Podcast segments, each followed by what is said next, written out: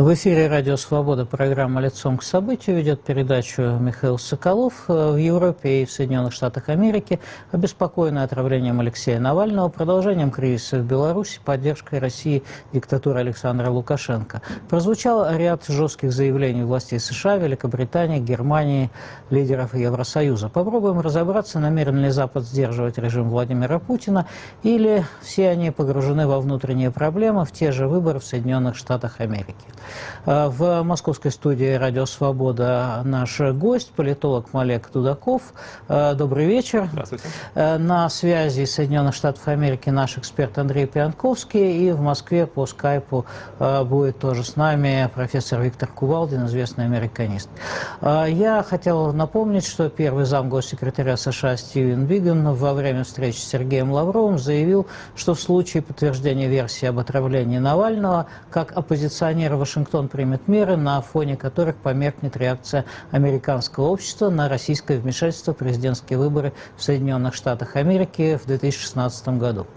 Как вы оцените, почему такая вот жесткая реакция? Правда, это в пересказе агентства «Интерфакс» по российскому источнику. Ну, я думаю, что, конечно, ну, было бы сложно представить, если бы там Стивен Беган бы говорил о том, что, ну, как бы, если подтвердится, значит, э, там, теория об отравлении Навального, то, значит, мы примем просто какие-нибудь санкции, там, не такие уж важные. Понятное дело, что, конечно, всегда нужно э, не знаю, наращивать какой-то там э, э, градус, я не знаю, опять же, противостояния тому, что происходит в России, в российской власти, например. Поэтому, конечно же, всегда они будут говорить о том, что следующие санкции, следующие санкции, они будут вот настоящими санкциями из ада. Вот они там ударят, ну, я не знаю, по промышленной отрасли, по финансовой отрасли, там, по банковской отрасли, может быть, по госдолгу, что американцы уже так долго, э, чем американцы так долго угрожают России, но пока что они этого не вводят. Но, кажется, персональные санкции все-таки, да? Пока что в основном либо персональные, либо по отдельным каким-то организациям, как Банк России, например, да, который, естественно, связан, опять же, э, с нынешней, э, с нынешней администрацией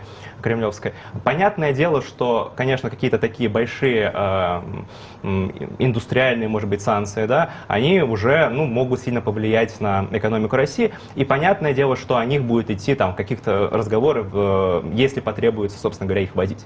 Вот поэтому понятное дело, что там, условно говоря, может быть, отравление Навального это не такой же большой инфоповод, но говорить нужно всегда вот примерно такие же вещи. То есть не значит то, что это на самом деле произойдет. Хотя, конечно же, э, да, Навальный смог там за последние, может быть, 3-5 лет сделать себе имя в западных медиа, особенно в западных медиа, которые его называют, ну вот там самым главным критиком Путина, там даже, а, не знаю, лидером оппозиции. Что, конечно, ну, а России... почему бы не назвать его лидером оппозиции? Все-таки он самый, самый известный из а, таких политиков, самый большой объем, а, так сказать, видеоматериалов, а, а, миллионы просмотров, фактически он конкурирует с телевизионными каналами. Ну, у нас в России как бы нету институ... институциализированной оппозиции, как таковой, если не берем системные оппозиционные партии. Поэтому оппозиция в России это вот такое рыхлое пространство различных групп, которые еще там с друг с другом борются даже больше, чем с условной властью. И поэтому, конечно, говорить о том, что там э, Навальный является лидером вот этого всего рыхлого э, массива различных организаций, персон и так далее, ну, наверное, в России звучит немножко наивно. То есть я согласен с тем, что, конечно, он самый видный деятель оппозиции, что на самом деле не так уж сложно, таким человеком не так уж сложно стать, потому что, ну, просто конкуренции нет, кого еще можно назвать, да. Либо какая-то старая гвардия, либо вот только-только на самом деле Навальный.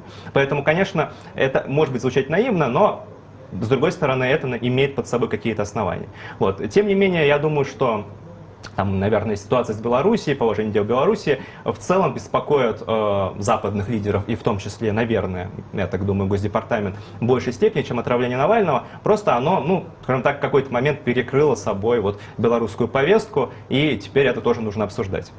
Хорошо, давайте Андрея Андреевича Пьянковского спросим. Андрей Андреевич, добрый вечер. Хотел бы вас спросить, вот а, опять же реакция на вот это вот покушение на жизнь Алексея Навального.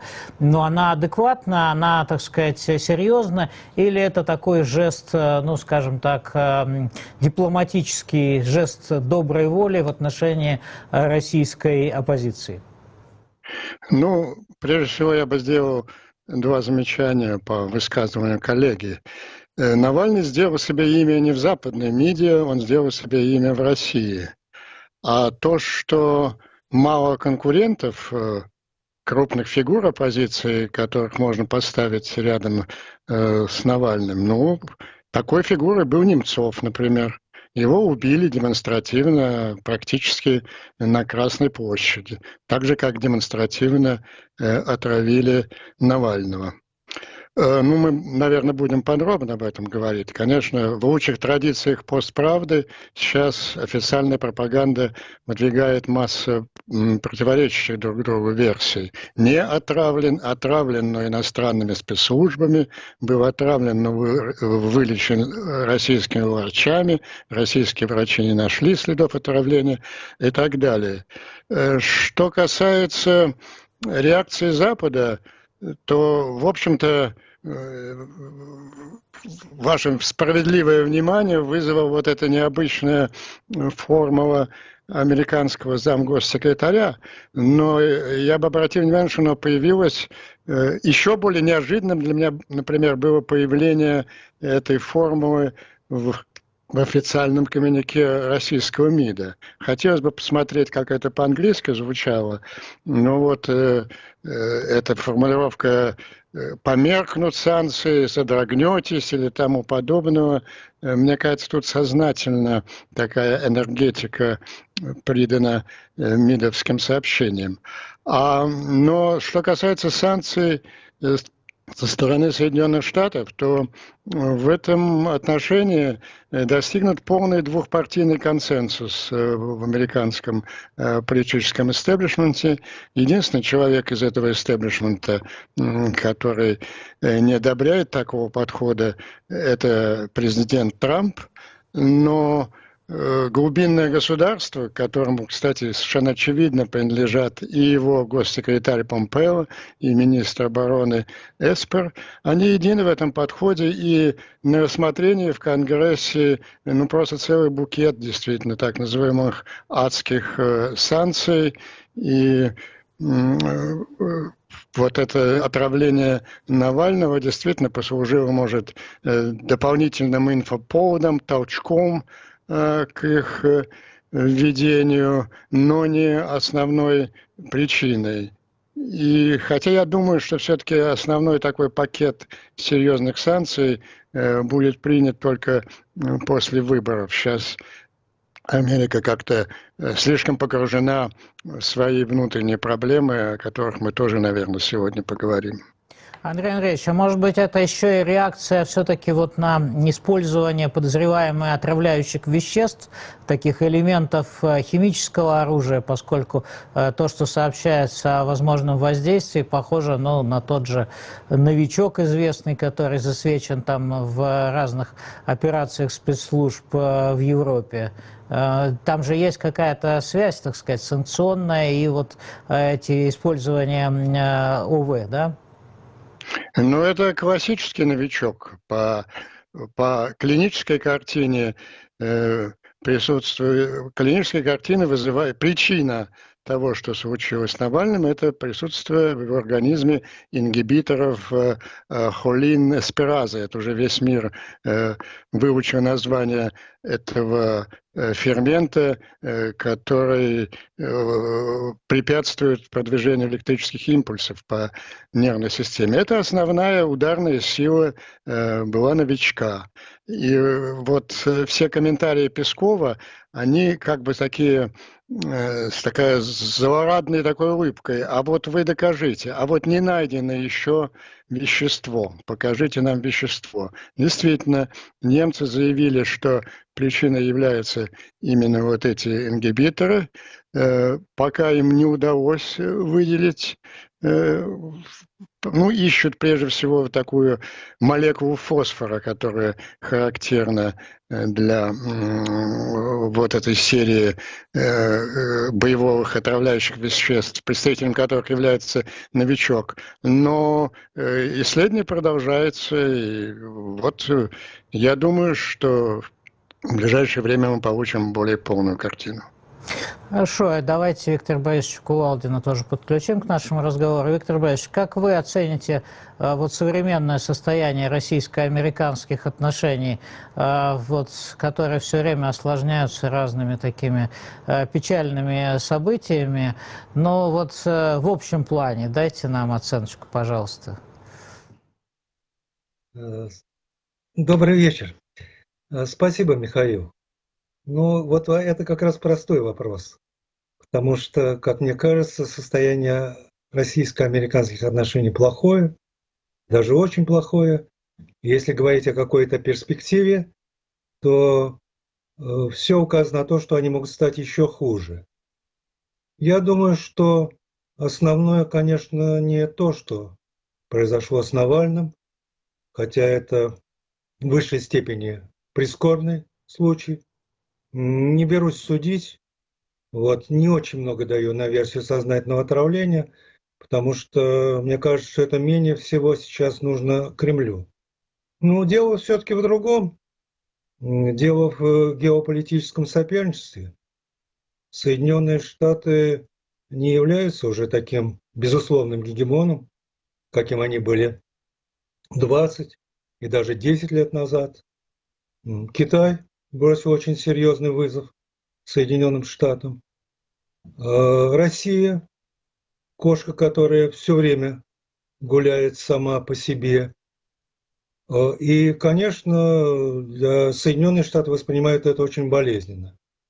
Действительно, на этой основе произошла консолидация американской элиты.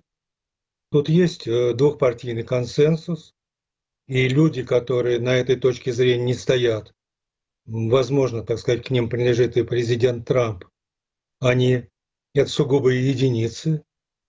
Э, но сейчас э, решается основной вопрос. Это вопрос о власти, вопрос о власти в глобальном масштабе. Повторяю, что здесь основная заявка не со стороны России, но Россия воспринимается в Соединенных Штатах, и у нее для этого есть свои основания, как серьезная поддержка.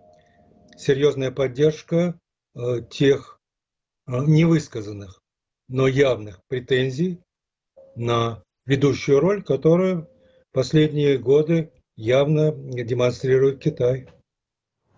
Хорошо, я бы предложил, знаете что, заглянуть на съезд э, республиканцев, где по скайпу выступал э, Майк Помпео, э, госсекретарь США. Вот что он сказал о внешней, собственно, политике, касающейся региона Восточной Европы, буквально короткая цитата. Сегодня, благодаря президенту Трампу, НАТО стало сильнее. Украина получила оборону, а Америка вышла из вредного договора, так что наша нация теперь может строить ракеты для сдерживания российской агрессии. Малек, что вы скажете? Это достаточно жесткая риторика для американского политика вот такого уровня? Ну, я думаю, что, конечно, если бы задали этот вопрос, я не знаю, лет 12 назад, то я бы сказал, что, конечно, это очень жесткая риторика, особенно в ситуации, когда, в общем-то, отношения Америки и России, наверное, не, не в очень хорошем положении, не в очень хорошей форме, но, тем не менее, это все-таки отношения партнеров, да. Но после 2014 года мы понимаем то, что отношения испортились окончательно, санкционный э, режим установлен в отношении России, очевидно, да. И теперь, конечно, ну, в принципе, примерно похожие вещи, я думаю, что можно было бы услышать и от лидеров э, обеих партий в Конгрессе, будь то там Нэнси Пелоси или Кевин Маккарти или Мич Маккону, э, либо от, да, вот приближенных Трампа в лице госсекретаря, госсекретаря Майка Помпео. Э, конечно, это, ну, на самом деле то, что он говорит, это такой вот э, известный республиканский тезис о том, что э, да, Трамп сделал гораздо больше для противодействия России, чем делал Обама. То, что он там поставлял летальное оружие на Украину, то, что он предпринимал некоторые другие действия, на которые Обама, например, не пошел. Да, то есть типичный такой республиканский тезис, который они, опять же, используют в своей агитации. Поэтому вот я, например, даже, вот меня спросили, да, я в этом ничего нового и не услышал. Да. Но, наверное, конечно, для э, многих, опять же, обозревателей в России это видится вот такой чрезмерно жесткой реакцией, но, тем не менее, на мой взгляд, это вот, ну, вот просто такая риторика. Риторика вот того времени, в котором мы живем, где, к сожалению, отношения России и США находятся на таком низком уровне, что этому просто ну, удивляться не приходится. Андрей Андреевич, а что вы скажете? Вот все-таки, что есть сегодня реальная политика действующей администрации? Вот достаточно жесткие высказывания господина Помпео, например, по, тому же случаю Навального он тоже а, высказался, или вот заявление президента Трампа э, июльское от 11 числа, где он сказал, что он непременно пригласил бы Путина на саммит G7, э, на саммит э, семерки, ну, типа превратить ее в такую почти восьмерку. А вот что все-таки э, реальность, а что, так сказать, такая дымовая завеса? Ну, конечно, реальность это Помпео, это Эспер, это большинство военно-политического истеблишмента, коллега только сейчас правильно совершенно сказал, заметил, что республиканская и демократическая партия в своей предвыборной борьбе сейчас соревнуются в том, кто э, выскажется наиболее жестко э, в отношении режима, существующего сегодня в России. Вот такого соперничества я вот э, не помню за последние десятилетия. И, по-моему, вот это самый точный и лучший показатель сегодняшнего уровня российско-американских отношений. Да, ну вот у нас э, есть фрагмент э, выступления господина Лаврова, который говорил о своих переговорах э, со Стивеном Беганом в Москве. Собственно, это довольно любопытно. Мы услышали подтверждение позиции Соединенных Штатов в том, что они не заинтересованы в создании искусственного кризиса вокруг той ситуации, которая сложилась в Беларуси. Они подчеркивали свою заинтересованность в том, чтобы все внешние игроки э, способствовали налаживанию диалога между властью и оппозицией. Э, мы в ответ сказали, что мы поддерживаем такой подход, но если извне белорусскому руководству будут навязывать посредников, будь то ОБСЕ, э, будь то Евросоюз, будь то какая-то отдельная соседняя страна, как сейчас некоторые пытаются это представить, э, мы э, не считаем возможным пытаться навязывать что-то белорусскому руководству и белорусскому народу. Ну, вот это такая официальная позиция российского МИДа. Я хотел бы, чтобы Андрей Пьянковский здесь э, продолжил. Вот, э, на ваш взгляд, э, Беларусь является ли сейчас каким-то полем для соперничества России и Соединенных Штатов во время этого кризиса, во время фактически такой народной стихийной революции против диктатуры Лукашенко? Какова ваша оценка ситуации? Я не знаю, что там думают и рассматривают Соединенные Штаты. Может быть, коллеги-американисты нам подскажут. Но в течение последних 25 лет, это, значит, с избрания Лукашенко, э, Белоруссия для российской политической элиты, и тут Путин почти ни при чем, это начиналось со времен Ельцина, естественно, является объектом поглощения объектом желаемого аншлюса, аннексии. Поддержка государственного переворота Лукашенко в 1996 году, э, она диктовалась тем, что он, он обещал вот это объединение с Россией, но он оказался таким очень хитрым колхозником. Он изобрел совершенно не, небывалый такой геополитический финансовый бизнес, в течение четверть века он торговал обещанием отдаться, от, отказаться от суверенитета своей страны и вступить э, в Российскую Федерацию. Об этом мечтала вся российская политическая элита. Он раз в год приезжал в Крем, там, помните, в Грановитой палате разбивал стакан с водкой, подписывал очередное соглашение об окончательном, всеобъемлющем объединении и получал очень серьезные экономические преференции, ну, которые, между прочим, изуродовали э, белорусская экономика, которая полностью сейчас зависима стала от дотаций э, в ценовой политике энергетической, в кредитной от Российской Федерации. Все это ему давалось вот за обещание выйти замуж за Российскую Федерацию. Э, ну, раздражение российской элиты нарастало и перешло у Путина уже последние месяцы в практическое бешенство. Мы прекрасно знаем, как развивались их отношения в декабре, январе, когда вот э, к общему такому элитному замыслу э, поглощения Беларуси, как первого шага к преодолению крупнейшей геополитической катастрофы XX века, добавилось еще острое желание Владимира Владимировича э, красиво, элегантно обеспечить себе обнуление. Ну и здесь Лукашенко не уступил. Вот сейчас после того, как он оказался в таком сложном положении, Москва исходит из того, что настал, наконец, момент. Э, отлились все их кошкины слезки за издевательство Лукашенко. Теперь он никуда не денется. И вот в течение, помните, в течение трех дней самых критических для Лукашенко, он непрерывно звонил Путину. Э, я ни на минуту не сомневаюсь, что в течение этих разговоров было достигнуто соглашение, что вот он теперь готов отказаться на все, только чтобы спасли его режим. И как это будет происходить, уже артикулировано и российскими властями, и самим Лукашенко.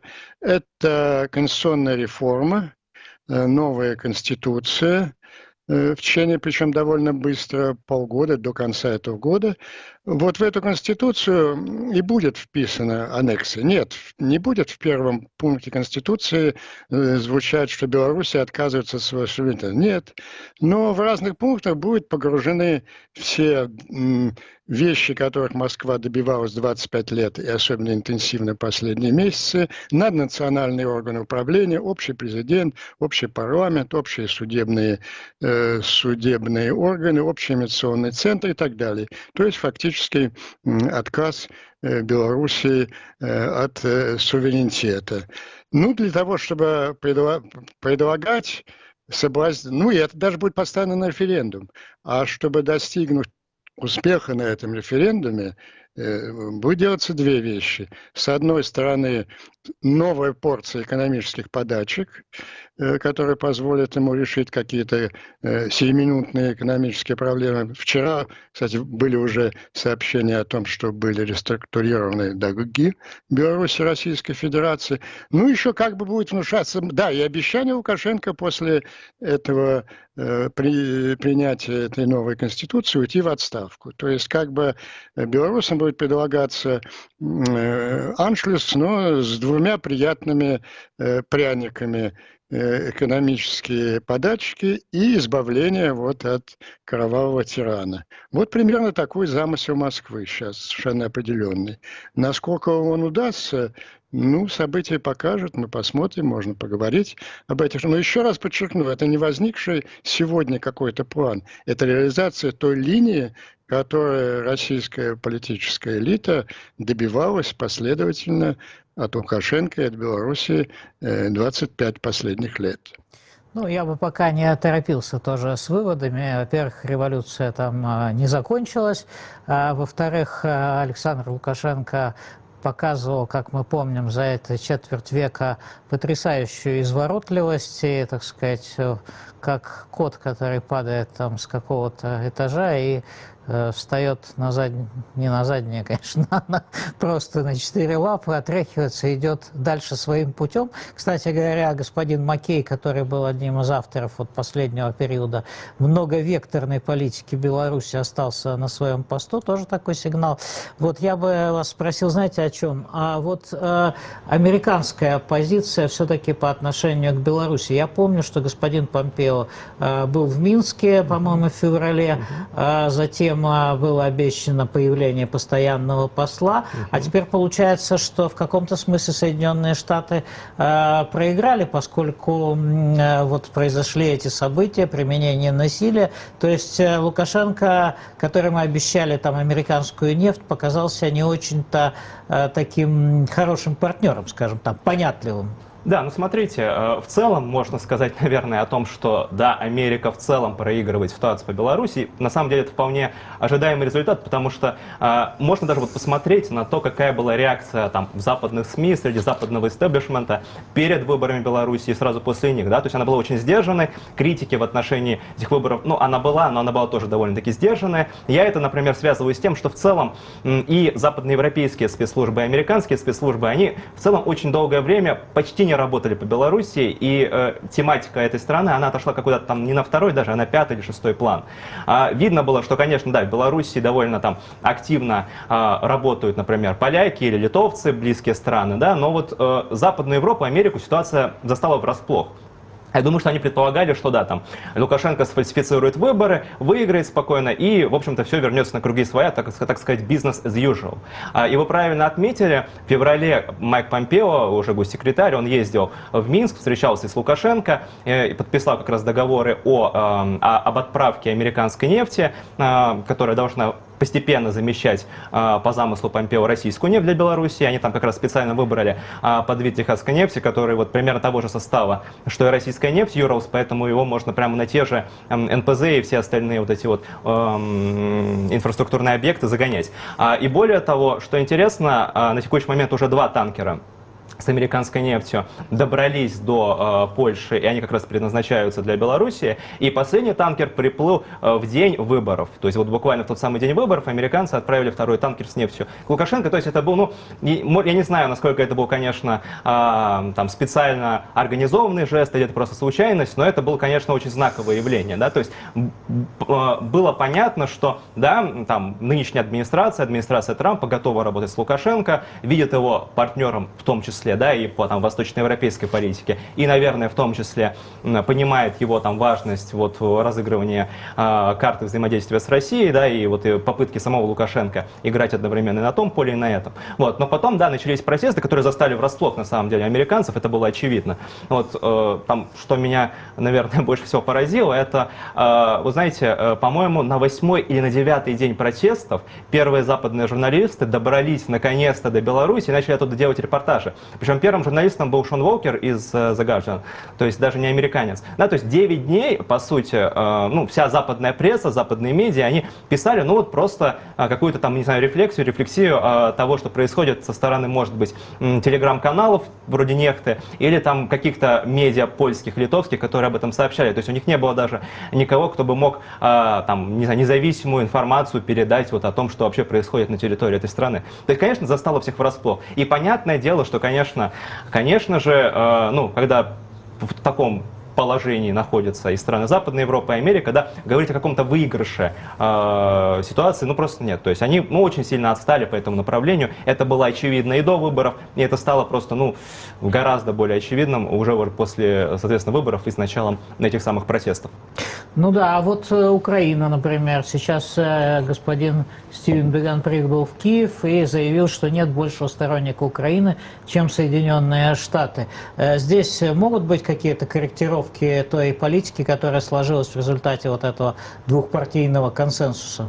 Ну, э, я сомневаюсь в том, что как-то политика, опять же, по Украине поменяется или изменится. Да, в какой-то момент казалось то, что, э, я не знаю, э, вообще консенсус, да, вот в отношении Украины, он был сломан. Э, наверное, был прошлый год, лето прошлого года, это вот начало скандала вокруг Украины Гейта, который закончился, как мы помним, импичментом Трампа, ну, импичментом в Нижней Палате, потом Сенат его оправдал. Вот, и, конечно, в какой-то момент казалось, что, что да, Трампу настолько надоела уже эта страна, что вот он готов, э, ну, просто, просто, просто про нее забыть да, там никак не помогать, э, никак особо не, не коммуницировать, не общаться. Вот, но тем не менее мы видим то, что в принципе, наверное, особ, особо-то отношения не поменялись, и я сомневаюсь, что по этому направлению будут какие-то изменения, ну, как минимум там до ноябрьских выборов. Потому что, как правильно заметил Андрей Пьянковский, да, сейчас Америка погружена вот в свою внутреннюю повестку, и каких-то там резких изменений во внешней политике не планируется. Вот, а какие они будут, это будут вот такие символические жесты, как были вот сейчас в отношениях между Израилем и ОВ, что Трамп попробовал э, э, сыграть в свою пользу. То есть такого рода события могут быть, но не более того. Ну, сейчас мы погрузимся скоро в эту американскую внутреннюю повестку, но я хочу Виктора Кувалдина спросить.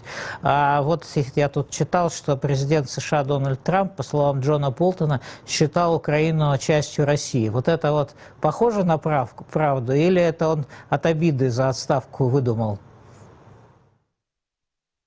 Все может быть все может быть, поскольку э, ну, нельзя сказать, что президент Трамп особенно силен в географии. Но если позволите, Михаил, я хотел бы вернуться вот к тому очень интересному вопросу, а что есть реальная политика Соединенных Штатов по отношению к России? Это э, внутреннее, прави, внутреннее государство или же президент Трамп? Мне кажется, что ответ здесь довольно сложный. Я бы сказал и то, и другое. Потому что если элита настроена сейчас очень антироссийски, все-таки как-то за президентом Трампом это не замечалось. Он мало что может сделать, но он пытается не ухудшить э, ситуацию. Э, если взять вот, вот все, что сейчас происходит, скажем, э, Белоруссию э, и то, что произошло с Навальным, Мне кажется, что это все там не так просто и не так однозначно.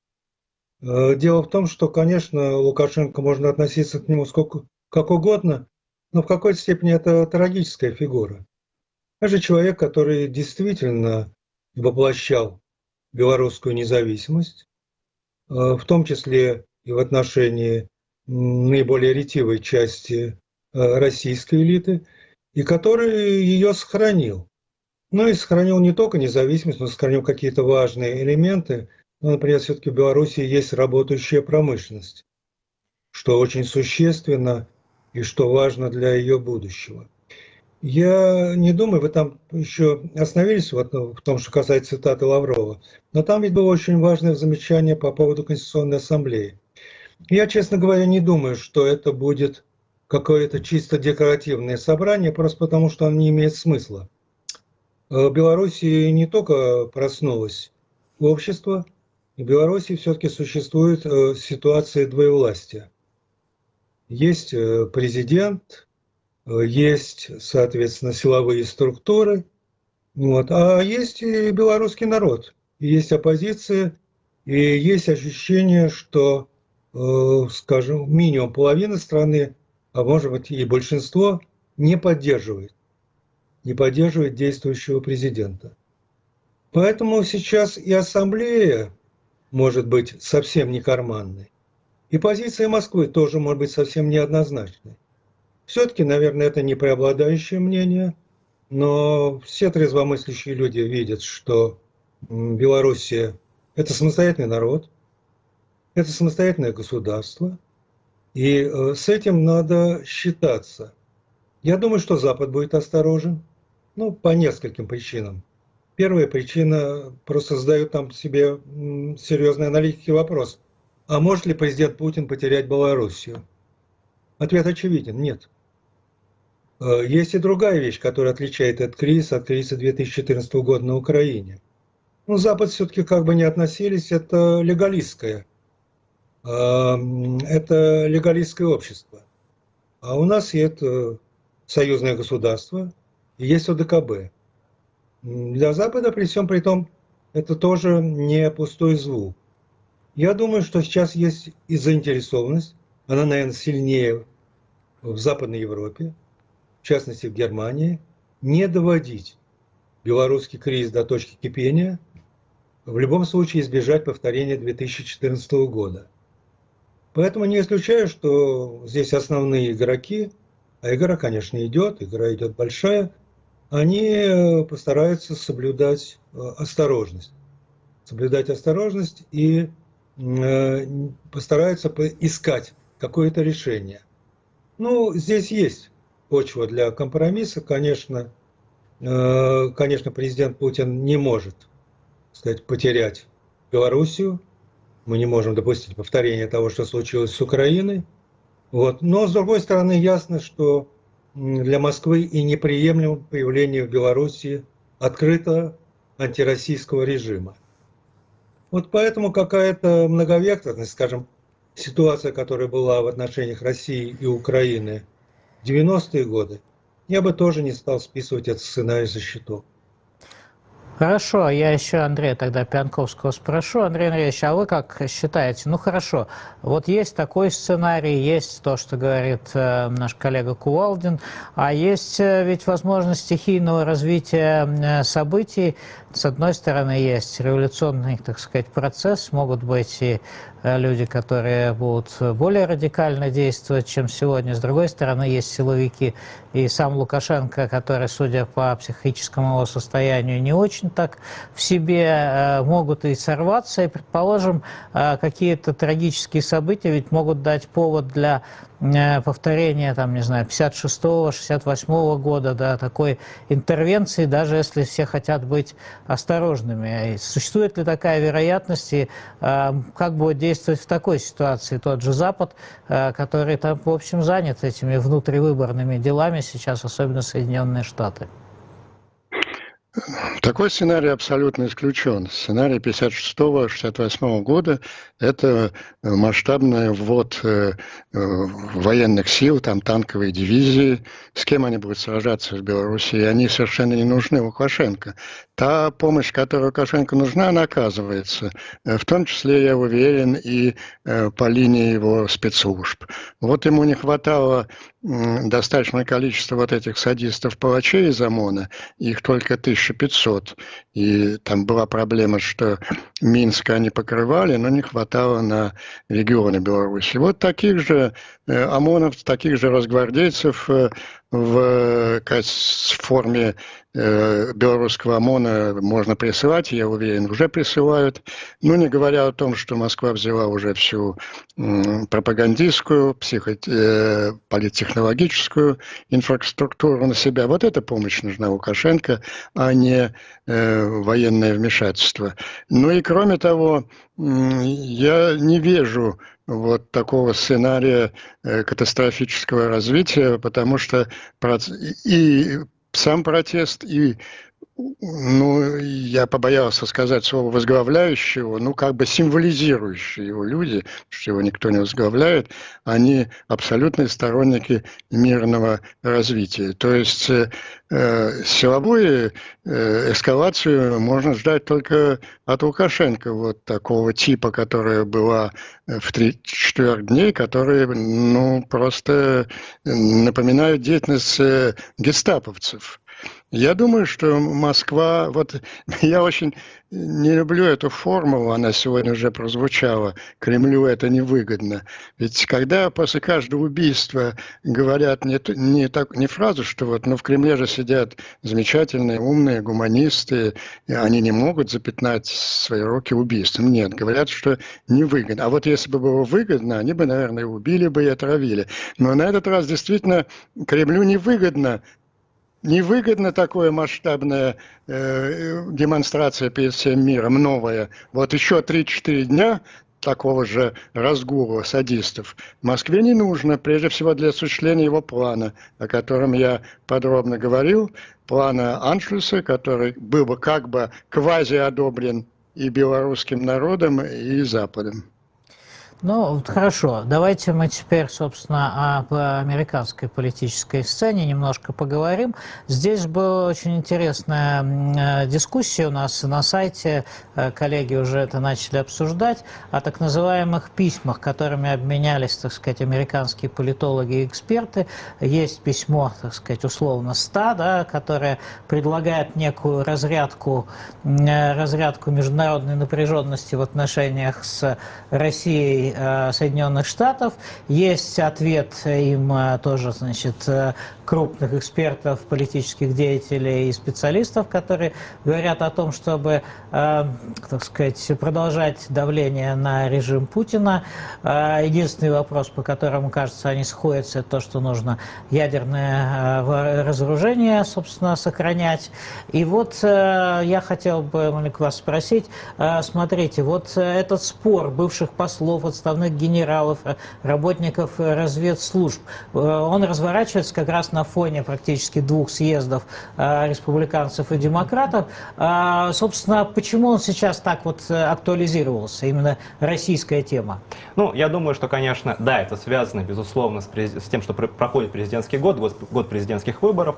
А, там лето обычно перед выборами в Америке. Это всегда такое очень а, яркий, очень оживленное время, когда кандидаты проводят свои предвыборные мероприятия. В этом году, правда, все проходит довольно вяло. Вот это, эти последние две недели, да, там были два съезда республиканцев и демократов. виноват. Конечно, да, то есть как бы не проводят почти партийных мероприятий. Даже, на самом деле, политической рекламы не так много транслируется, как это было, например, в 2016 или в 2012 году. А сейчас понятное дело, что да, хорошее время для того, чтобы выбирать, куда же идти. А с другой стороны, ну, понимаете, внешняя политика, вот э, если мы посмотрим опять же, да, на э, то, что декларируется и у республиканцев, и у демократов, да, внешняя политика там находится где-то вот на третьем месте абсолютно.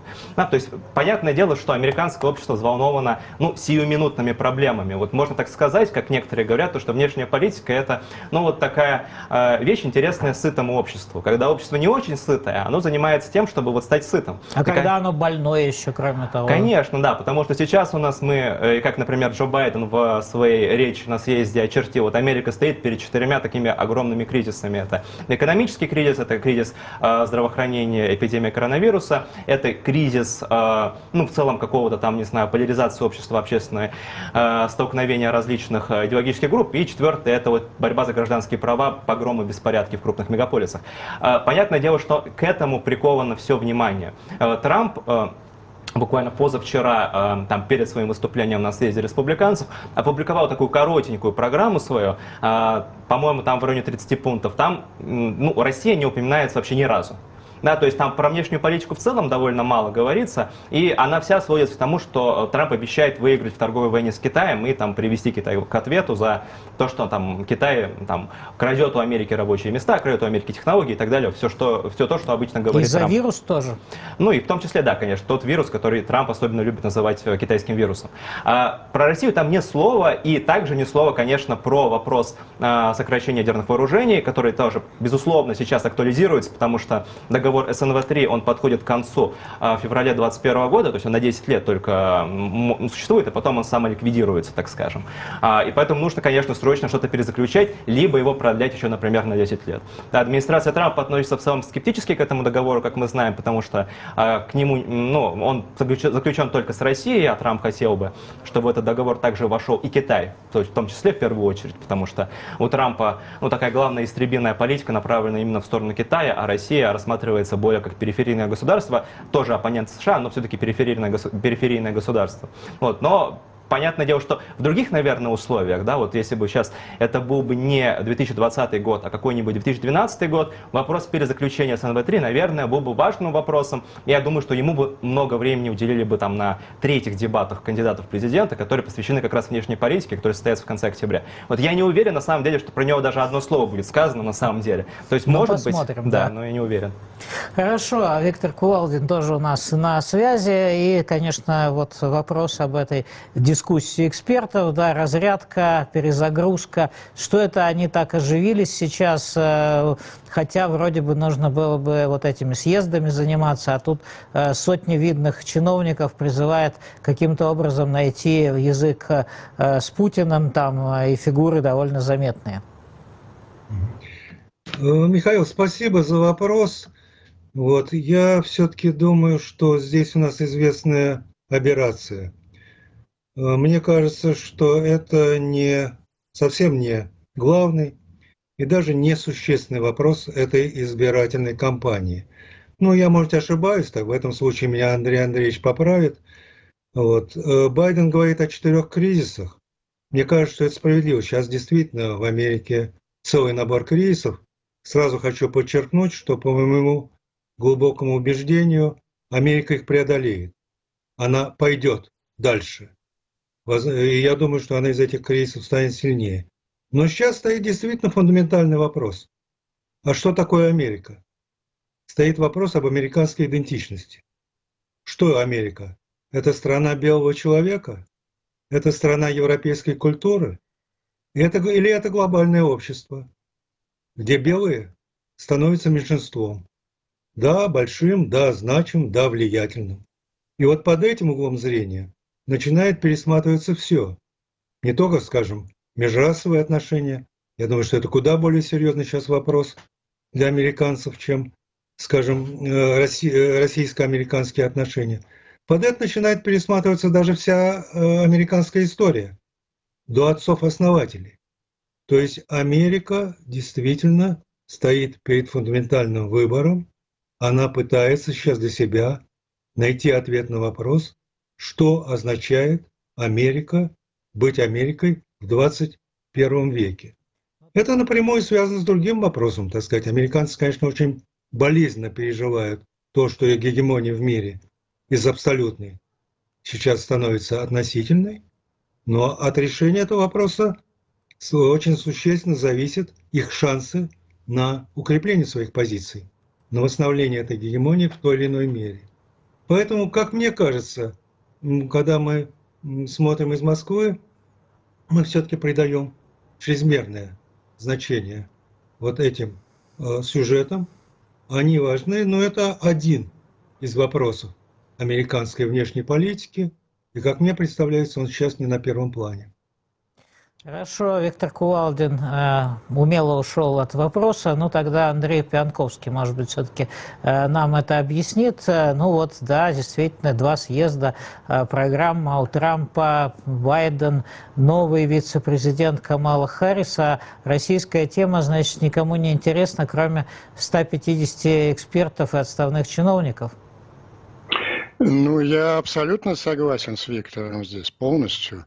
Э, во-первых, э, э, внешняя политика там для 90 как минимум процент американских избирателей – это вообще вопрос, который далек от их обеспокоенностей.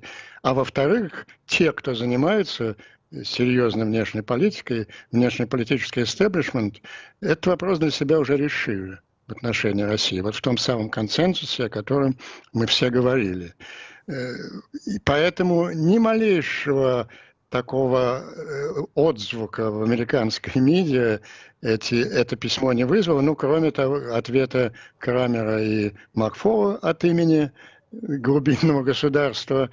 Кстати, они подчеркнули авторы, что вот один из нас является всю жизнь работал в администрации республиканцев, а я, Макфол, работал у, у демократов. Кстати, Макфол, э, так же как Майо Карпен, Карпентер, из Atlantic Council. Это люди наиболее близкие э, к Байдену в его избирательной кампании в внешнеполитическом секторе. И оба претендуют, видимо, на пост следующего госсекретаря. Э, возбуждение это вызвало, как уже было сказано, в русскоязычной среде, в том числе среди русскоязычных американцев. Это неудивительно. Вот это первое письмо, это по существу активное мероприятие двух авторов, хорошо известных, прекрасно известных э, русской аудитории. Это замечательный сотрудник э, Первого канала Дмитрий Константинович Цимис и тоже хорошо известный американский аналитик э, Том Грэм, который у Киссинджера в Киссинджер Associate отвечает за русское направление. Вот они 25 лет повторяют то же самое, что они повторили в этом письме.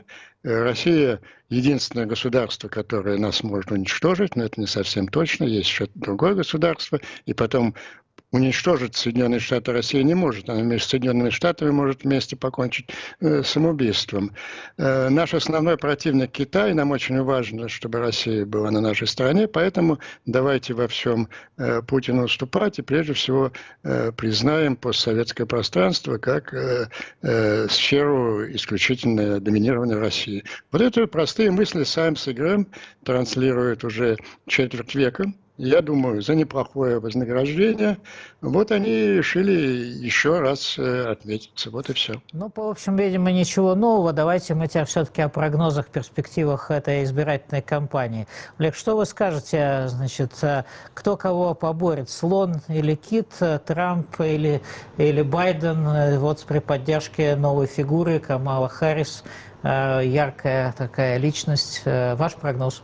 Ну, я не хотел бы сейчас давать прогнозы, конечно, потому что все-таки два месяца до выборов еще может произойти очень много всего. А на сегодняшний момент? А, на сегодняшний момент я думаю, что примерно равные шансы у Трампа и у Байдена. Конечно, Байден очень сильно лидировал вот в июне, в июле, два месяца беспорядков и два месяца, когда американская экономика, ну, прекратила свое восстановление, или оно, так сказать, замедлилось, да, вот в августе, как минимум, во всяком случае, а, нормализуется ситуация более-менее с беспорядками, и экономика возобновила рост, и мы видим то, что рейтинги Трампа довольно довольно сильно повысились, то есть отрыв у Байдена сохраняется от Трампа, но он уменьшился примерно в три раза, там с 12%, которые были, например, в середине, конце июня до 4%. Это примерно тот же самый отрыв, который был э, у Клинтон от Трампа в августе-сентябре 2016 года. Да? То есть если мы его пересчитаем на известную предвзятость социологических служб, которые всегда дают немножко лучшие результаты либеральным и демократическим политикам США, то получается примерно 50 на 50. Поэтому я бы не хотел давать э, вот прямо сейчас, я не знаю, прогноз прогноз том, что Хорошо, дадим, дадим Виктору Кувалдину Хорошо. возможность э, полторы минуты на э, прогноз. Э, что скажете? Михаил, прогноз невозможен. Думаю, что шансы сейчас приблизительно равны. Ситуация непредсказуема. Если произойдет что-то, что вот, скажем, сейчас происходит в Висконсине, во многих городах, и белая Америка качнется в сторону закона и порядка. Это будет сильно подыграет Трампу. И надо учесть еще один факт. Американская избирательная система такова, что даже при отрыве демократов на 4-5% Трамп может выиграть, выиграть за счет голосов выборщиков. Просто там так устроено, что она, в ней есть встроенные элементы, которые работают на республиканскую партию и республиканского кандидата. Ну что ж, и Андрей Пианковский, что вы скажете? Референдум по Трампу будет? Или референдум, как Пенс говорит, о свободе слова, религии, законе и порядке? Ну вот действительно впервые я давно уже, может быть, полвека наблюдаю предвыборные съезды. Это всегда был шоу, драма, но никогда каждая из сторон не объявлял предстоящие выборы последней битвой добра и зла. Вот так примерно представляли выступавшие на съездах политики. Э, но дело в том, что 90% населения уже определилось. Борьба-то идет довольно давно. Э, и эти опросы общественного мнения, они довольно устойчивы и точны. Кстати, вот есть такое предубеждение, я коснусь того, о чем Виктор тоже что сказал, что в прошлый раз прогнозы были ошибочны. Нет, они не были ошибочны. Те 3% преимущества, которое пререкали Клинтон, она и получила. Но в результате вот этой сложной системы выборщиков был избран Трамп. Так мой прогноз заключается в следующем, что э, Байден, безусловно, получит э, большинство в национальном, э, национальных избирателей. Ну, примерно 3-4%. Но не исключена вот такая казусная ситуация, она вообще очень редкая. В Соединенных Штатах за всю их историю только три раза голоса выборщиков разошлись национальным голосованием. Один раз когда-то в середине 19 века, а два раза на наших глазах, когда Буш э, опередил Гора и Трамп э, Клинтон. Вот этот шанс у у Трампа есть, но демократы хорошо его понимают, они изучили ошибки прошлой избирательной кампании, когда просто они не обращали внимания на решающее значение swing states. Вот все, что я могу высказать с определенностью, это то, что в национальном голосовании э, победит Байден. Ну что ж, и подошло время опроса. Что, собственно, люди думают о том, э, попадут э, российские власти под санкции или нет? Могут ли на Россию наложить новые санкции? Я думаю, что да. Мне кажется, это и Белоруссия, и Навальный, это все вместе. К сожалению, не хочется верить в это, но боюсь, что... Так они же действуют. Я думаю, нет, потому что Россия сильнее всех. Я полагаю, что да, если не будет э, возбуждено уголовное дело и по-прежнему наши власти будут уклоняться от этой проблемы, то я думаю, вполне. Да, конечно. Наверное, Россия как-то сама уже э, своим поведением так весь мир против себя восстанавливает, к сожалению. Все возможно, почему нет? Санкции всегда могут наложить. Это полностью возможно и за то, и за другое. Как бы зависит от э, результатов расследования, от какой-то информации, которая мне неизвестна, а кому-то известна. Я думаю, Европа более информирована, чем я. Ну что, могут быть неприятности у России еще новые, Олег? Я думаю, что, конечно, могут быть. Я думаю, то, что если ситуация, опять же, с Навальным усугубится и появятся какие-то факты, которые могут там привязать э, от этого отравления к э, там, действиям власти России, я думаю, что санкции могут ввести новые, поэтому, скорее всего, эти проблемы могут возникнуть. Хорошо, спасибо. Олег Тудаков, э, Андрей Пианковский, Виктор Кувалдин были сегодня э, в эфире «Радио Свобода». Вел эту передачу Михаил Соколов. Всего вам доброго. До свидания.